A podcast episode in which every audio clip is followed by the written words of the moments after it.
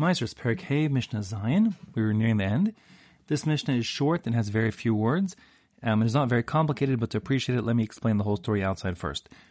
The case is that one has, in the middle of his harvesting of his grain, he has a little pile, and that pile has reached Gemar Malacha. It'll be called an arema, uh, which often means a pile that hasn't yet had a Gemar Malacha, but if he doesn't intend to do Meruach on the Kri and smooth it out, or if this was a smooth out the Rema, as we said in the first parak, the sixth Mishnah, that in such a case, it would be obligated in tithing at that point. So, so for argument's sake, this pile is obligated in tithes. Let's say he was he'd smooth it over, or he wasn't going to smooth it over. He's intending on selling it to reach Gemar Malacha. But he still has a large field of unharvested grain out there. And in fact, the quantity of grain out there in loose pieces is larger than the quantity of grain that has reached Gemar Malacha that needs to be tithed.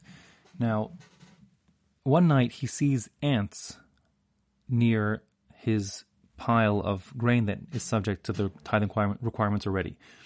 And in the morning, he sees that there's perhaps even a great deal of grain inside the ant holes that are nearby the pile. So the status of that grain that's in the holes of the ants is the question here. Do we say that the grain inside the holes came from the nearby pile, in which case it would be liable to tithing? Or do we say it came from the larger quantity of grain that's out there in the fields, in which case it would be exempt from the tithing requirement? Now, the reason why it would be exempt if one finds it in this hole is as follows. We said that the time that the obligation to tithe kicks in is at Gemar Malacha, when one smooths over the pile, when he finishes processing the grain. Now, if prior to that point, prior to the smoothing of the pile, prior to Gemar Malacha, um, some grain gets lost to ants, so that the owner of that grain will assume he's never going to get that grain back, and therefore he'll be miyaesh, he'll give up hope of getting it back, even if he doesn't know it's lost, but he'll just give hope, up hope of getting it back because it's gone from him. And that being the case, it becomes hefker, it becomes ownerless. When a person abandons hope of getting something back, it becomes hefker. And that being the case, the grain which he gave up ownership of now becomes exempt from the tithing requirements if it's later found. If a person renders something ownerless, makes it hefker, after that something had reached the point where it's obligated in tithing, like for example, if after the pile had been smoothed, he then even explicitly says, I'm leaving this pile as hefker and I'm running away, let the Cossacks take it if they want, whatever the story is. So then it doesn't matter. That pile of grain, since it reached Gemar Malacha, it finished being processed, it now must be tied, even if it was rendered hefker after that point. So the question by the grain we find in the holes of the ants is, did this come from the grain pile after it was required to be tied? In which case, even though it becomes hefker, it still is subject to the tithing requirements? Or do we say it came from the rest of the field, in which case it was lost prior to the obligation to tithe that kicked in, and therefore it's hefker and exempt from the tithing requirements? Now, to decide that question, the usual rule when we have some item we don't know where it came from um, is we go after what's called rove, the majority. And we do we say, um, did this, you know, we assume normally that the in this case the grain or whatever it is um, came from the, the, the source of the majority of grain like this. Um, so, if we'd go by that, the principle of Rove, we'd say the majority of grain available here in this field is from the unharvested, un Malachtan grain, and that being the case, it should be exempt. However, there's another principle one could use, and that is not rove, majority, but rather karov. Now, those words sound the same in Hebrew. I don't think they're connected at all etymologically. I think they're just two different words. Karov means to be close. So you could have a separate way of answering the question. You could say, listen, let's assume perhaps the grain came from the closest source. And in our case here, the ant holes are very close to the pile of grain. And therefore, we've got the principles of Rove and Karov in conflict. According to Rove, the majority is not yet been harvested, and therefore not yet subject to tithing requirements. Therefore, if it's hefker, it would be exempt from tithing. But the karov, the closer source, um, is the local close by pile, um, which was now subject to tithing requirements. And if even if it got hefker, when one pulled the grain out of the ant hole, he would have to still tithe it.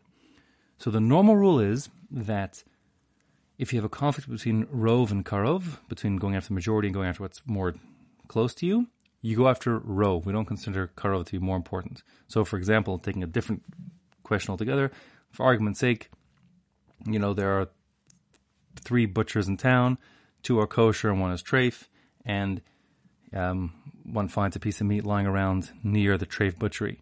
So majority is kosher, but the closer one is treif. So the rule would be we go after rove and we say that this meat can be assumed to have lost from the kosher supply, which is the majority of the supply, and that being the case, it would be permissible to take that meat under whatever circumstances, and we don't worry about the fact that it happens to be that the closest butcher to where this meat is now found in the street is the not kosher butchery.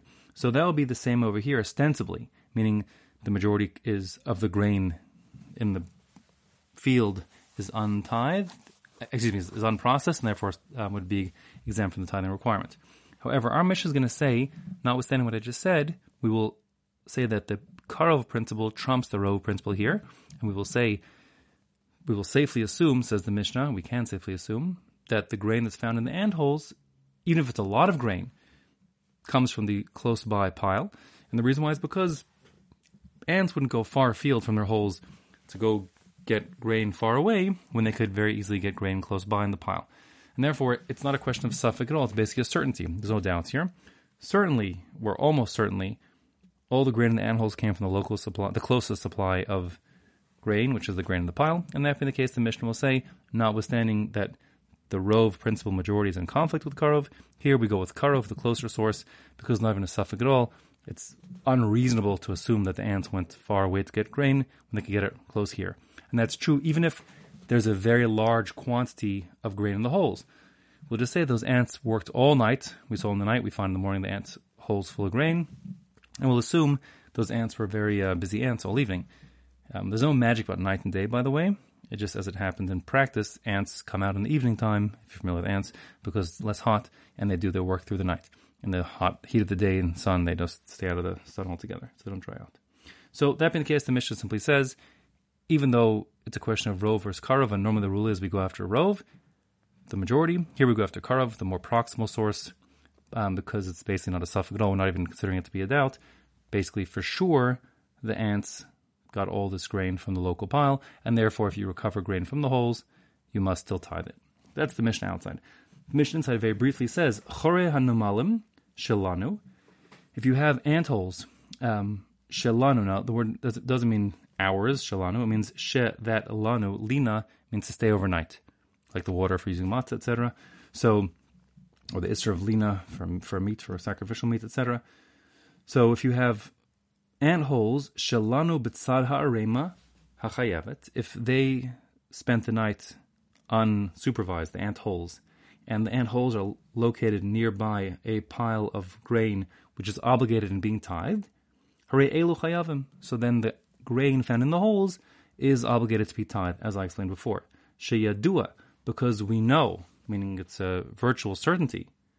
Shemedavar hagamor gorin kol halayla it was from this source, the source meaning the pile that was nearby, that's where the ants were gorer. They dragged the grain all night long.